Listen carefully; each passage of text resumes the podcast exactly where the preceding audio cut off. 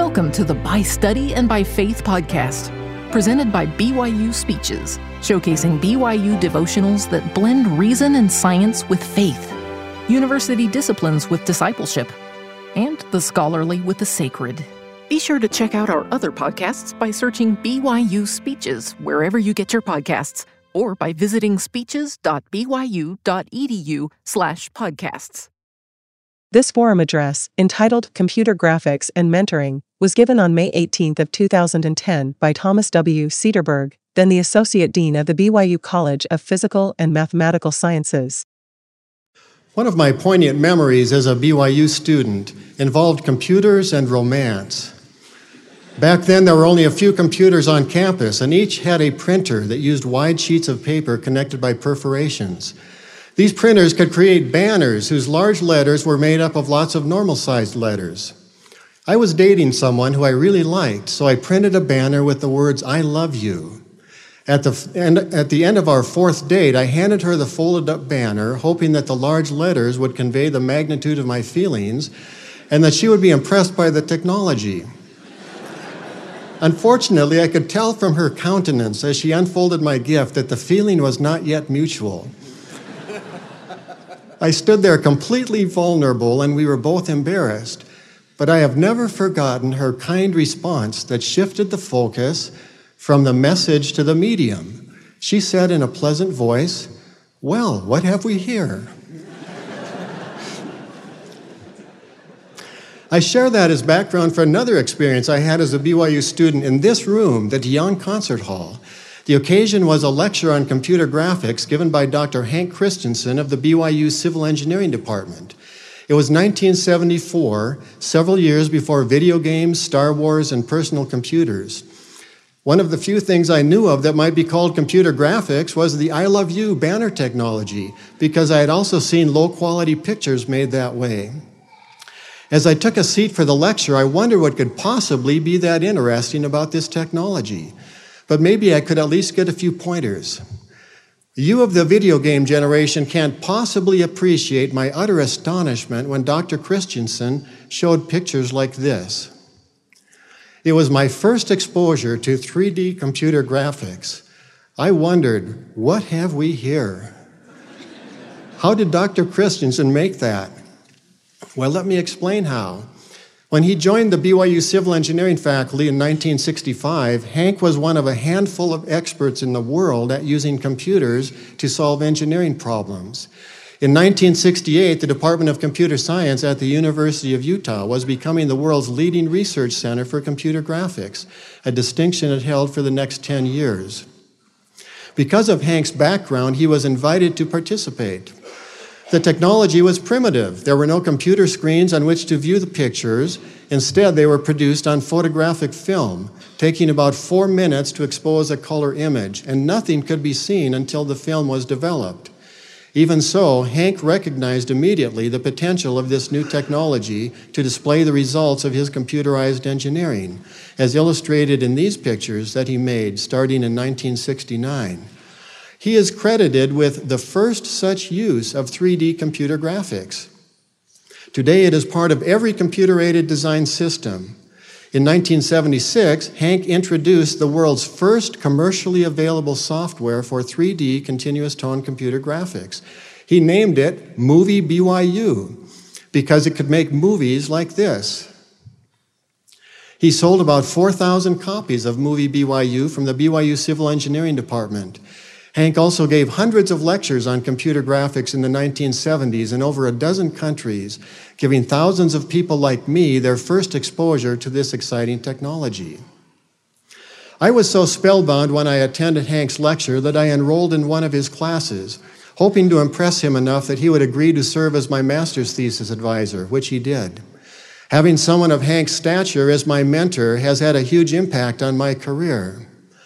As I contemplated what I could share today that would be of greatest value to you students, I chose the theme of undergraduate mentoring, by which I mean students working closely with a professor or staff member on a substantial project outside of the classroom. Many potential benefits can arise from a mentored learning experience, such as greater depth of learning, academic maturity, and self confidence. There are also practical benefits. For example, when the time comes for you to seek letters of recommendation, a prof- professor who has mentored you will be in a better position to write such a letter. I will now tell you about four mentored projects in which undergraduate students have played an integral part. I will then conclude with some reflections on mentoring.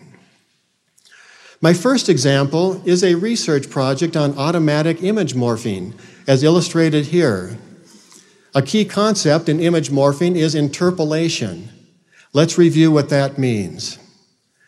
Here we see two points whose Cartesian coordinates are 1, 2, and 7, 5. We can interpolate between these two points to find the coordinates of any other point on the line connecting them.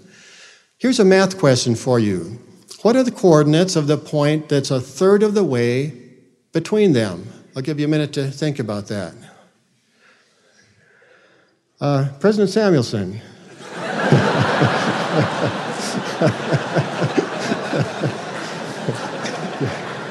nice to see you, Do you have the answer? 3 3. Exactly. 3 3 is right.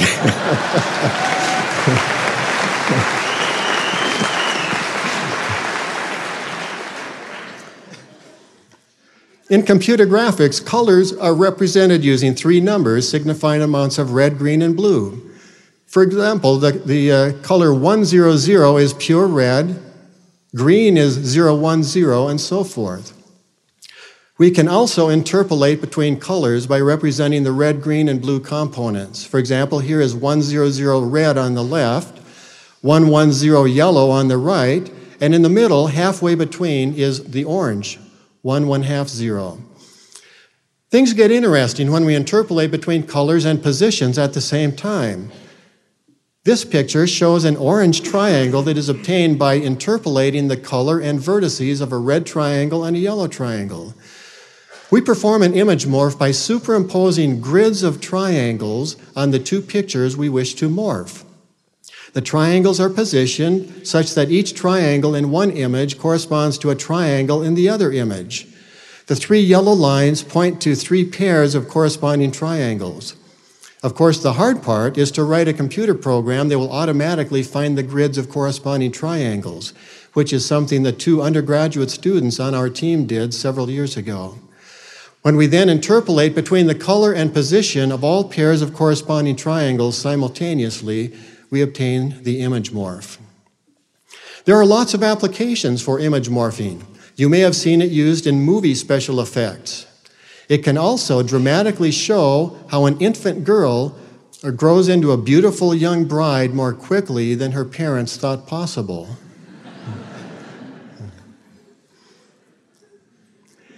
this example gave us a research idea. Morphing interpolates back and forth between two images. We wondered what would happen if you just let the morph algorithm keep running? Could it extrapolate what I will look like in the future? Well, we ran the experiment, and here is the startling result.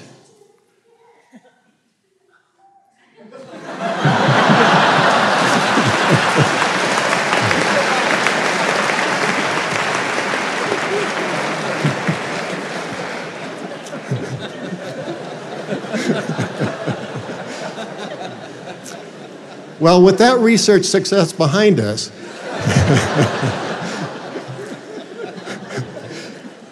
we explored other applications for, for image morphing.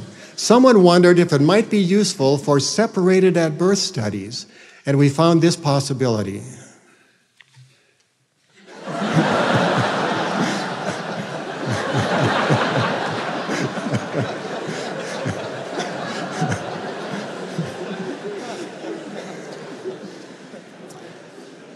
and just yesterday, someone at Costco told me I looked like Mr. Bean.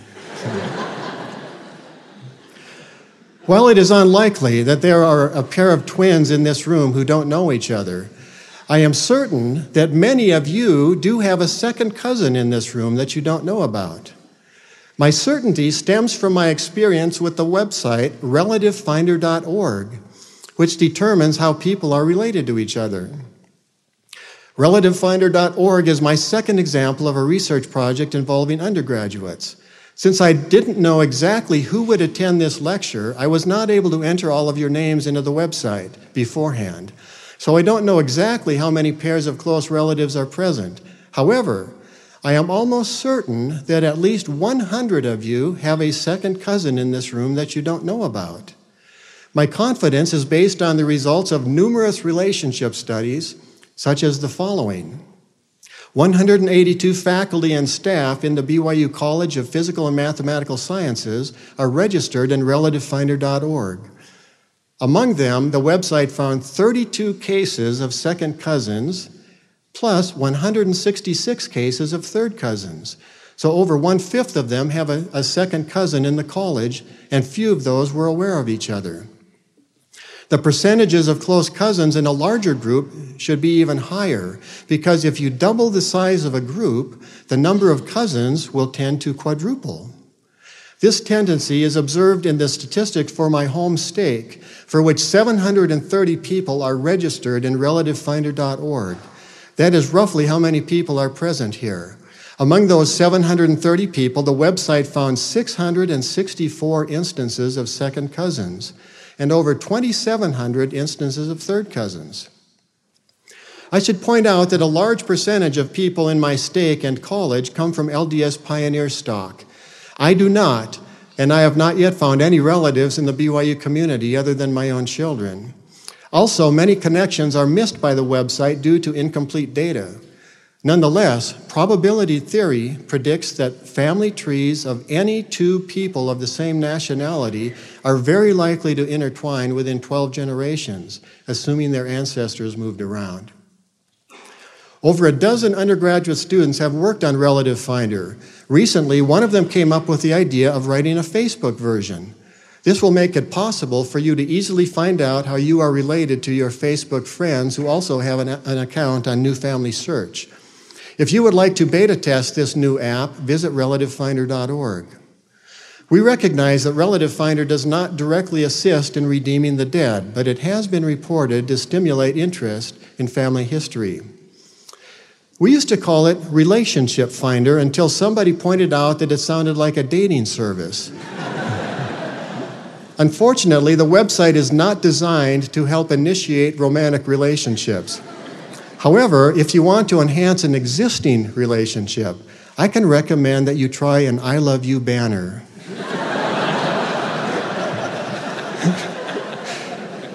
the, the gracious young woman I gave my banner to eventually became my wife.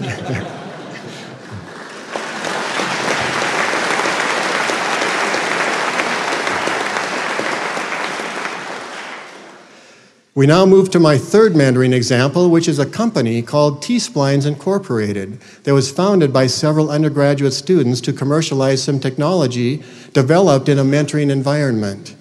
In order to demonstrate the significance of the T Splines technology, allow me to share some background. In 1970, computer graphics models were made of triangles and rectangles. To create a model of this car in 1971, these University of Utah students marked it into rectangles and measured the positions of each point, which took months. Here is the resulting computer graphics image. You would probably not want to buy a car that was made from that model. Since 1971, a lot of research has focused on improving the quality of geometric models. This teapot was created in 1975 at the University of Utah. It uses a curved surface technology that has become a standard for computer aided design. Because such models were scarce in the 1970s, the Utah teapot became perhaps the most reused model in computer graphics. The picture on the screen spotlighting the teapot was created by my research group for a 1989 paper. As an insider joke, the Utah teapot made cameo appearances in Toy Story and Monsters, Inc. See if you can find it next time you watch. This type of curved surface model is great to look at, but it has a problem when used for computer aided design. It leaks, or in other words, there are gaps in the mathematical model. this is a problem if you want to do a computerized engineering analysis. Surprisingly, nearly every computer aided design model for the past 30 years has such leaks.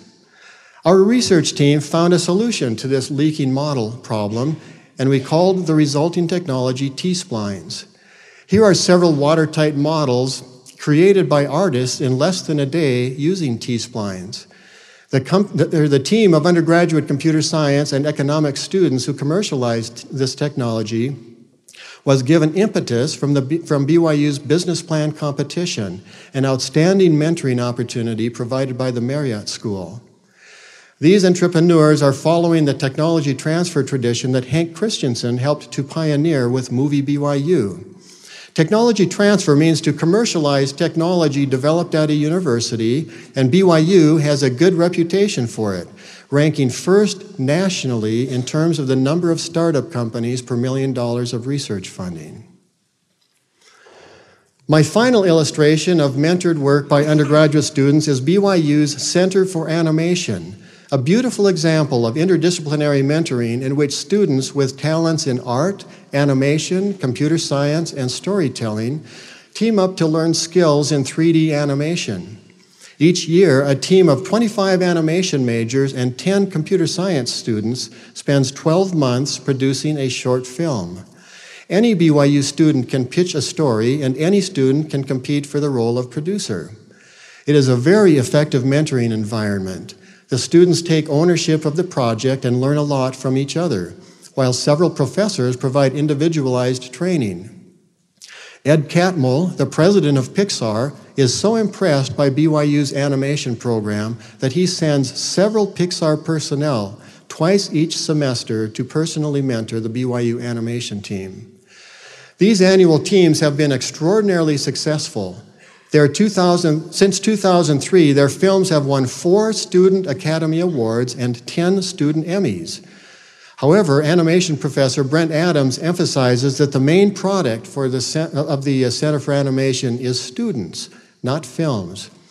Graduates of the program are highly recruited by all of the major studios and are becoming an increasingly strong presence in the animation industry. I would like to thank Professor Adams for permission to now show the 2009 film Kites, winner of a Student Academy Award and a Student Emmy. This is an exceptional product of mentoring.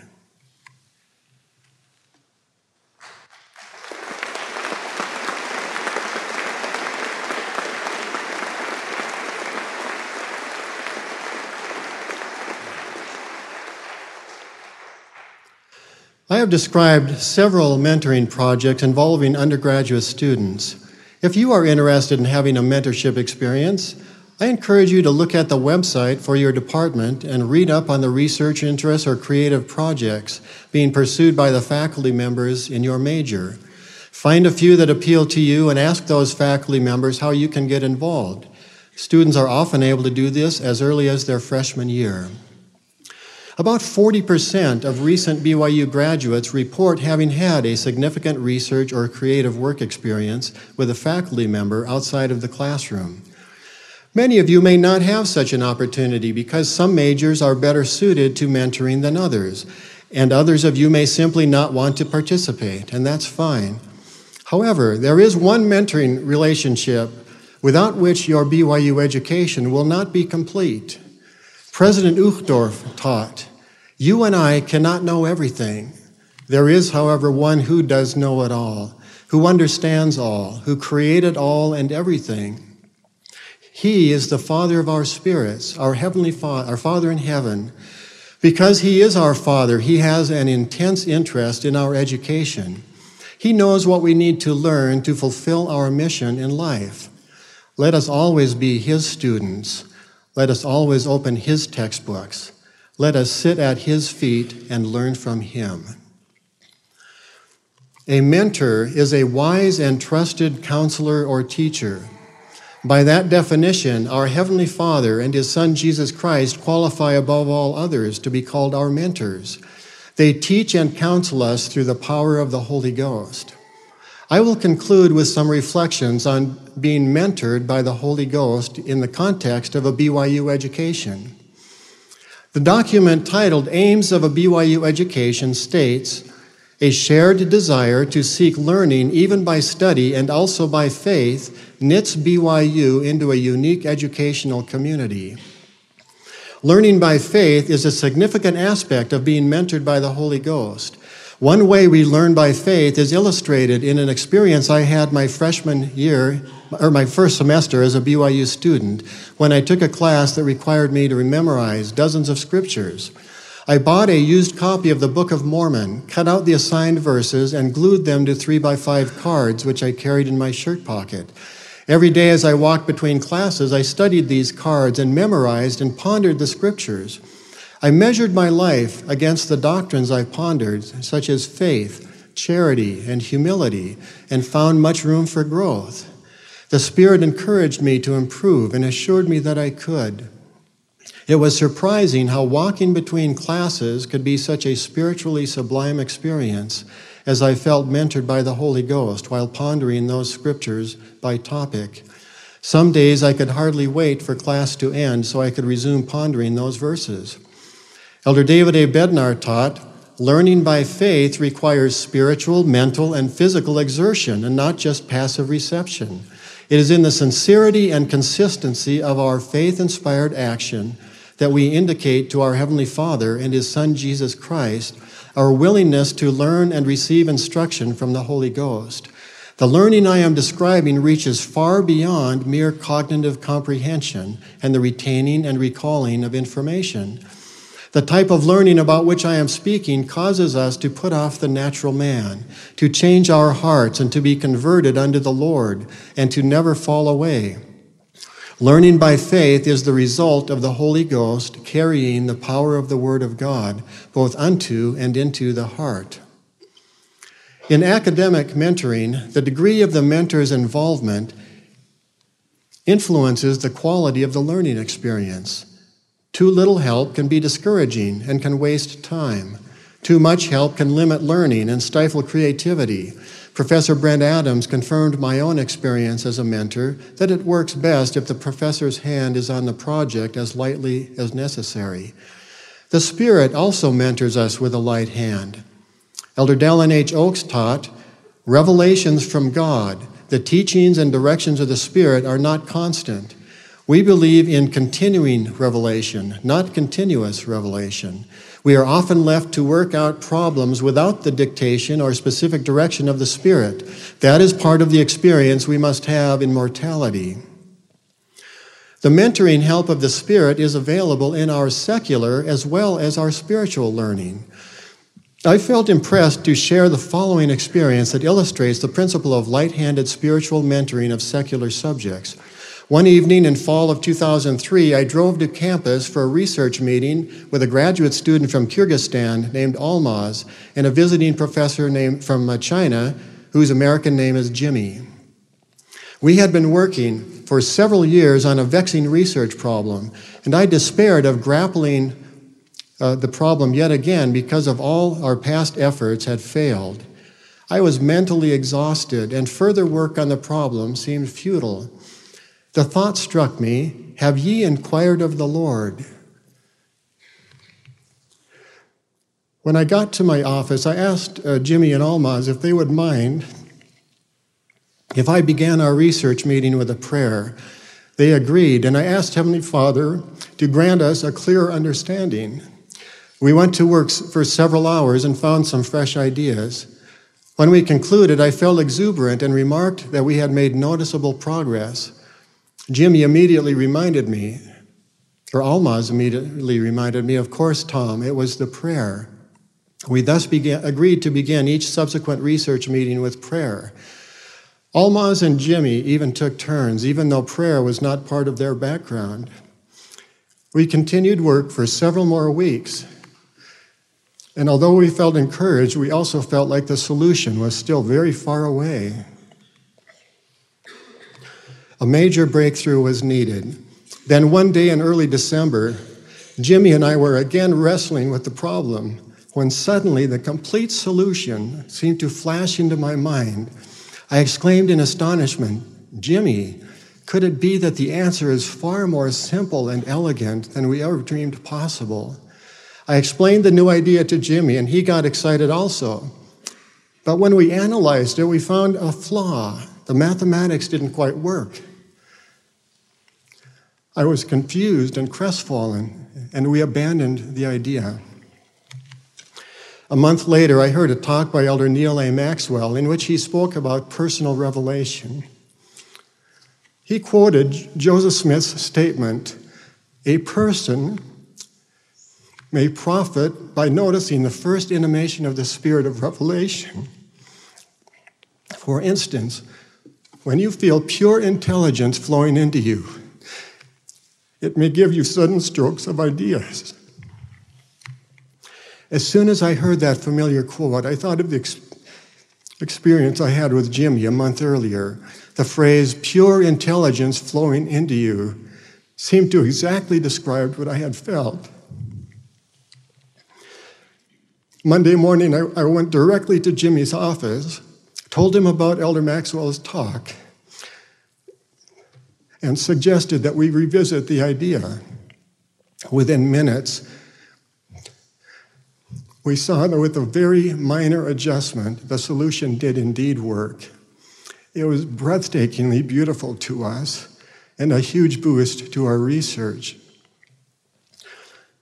The light handed nature of the help we received is evident in the fact that we spent the next seven years trying to understand the ramifications of that minor adjustment and are only now succeeding.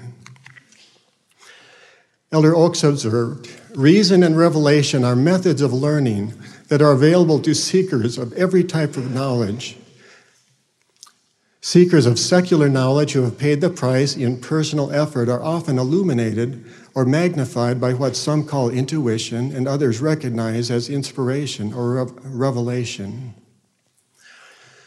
A good research mentor has a keen sense of the most fruitful directions to pursue Likewise, the Spirit has a perfect knowledge of the best ways for us to invest our time. In 1985, my family bought a first generation Macintosh computer. I started keeping my personal journal on it using a word processor. Like all word processors, it stored my writings using ones and zeros. Later word processors interpreted the ones and zeros in a different way. And so last year, when I tried to read those old journal entries, I discovered that no existing word processor has the key to unlock their meaning. I felt a great sense of loss and searched for a way to decode these treasured files. Luckily, Wikipedia had an article on this word processor giving the name of the programmer who wrote it. I discovered someone by that name in Facebook and sent him an email asking if he knew how to interpret the ones and zeros in my files. I received an email from him a few hours later congratulating me on finding him and pointing me to a website that explained how the ones and zeros were stored. I wrote a simple computer program to decipher the files, and when their contents finally came to view, I felt like I truly found some lost treasures. The first journal entry I decoded told of a stressful Saturday as a young professor when I thought I needed to spend all day at the office working on a problem that was way behind schedule. Sitting in my office, I thought of my family, and the impression came to me to go home and spend the day with them. So I drove home, resolving that I would not think about the problem. We had a fun day, planning purchases for our new house and going to the park. That night, after the children were in bed, the stress causing problem was quickly solved. I believe it was a consequence of heeding the Spirit. The Spirit is a wise and caring mentor. Like the decoder for my journal entries, the Spirit can reveal treasures of wisdom that would otherwise be hidden from us. The Spirit will lead us to a balanced life. The Spirit will lead us to an abundant life. President James E. Faust taught, I would rather have every person enjoy the Spirit of the Holy Ghost than any other association, for they will be led by that Spirit to light and truth and pure intelligence, which can carry them back into the presence of God. May that mentoring influence be a central part of your BYU education and beyond.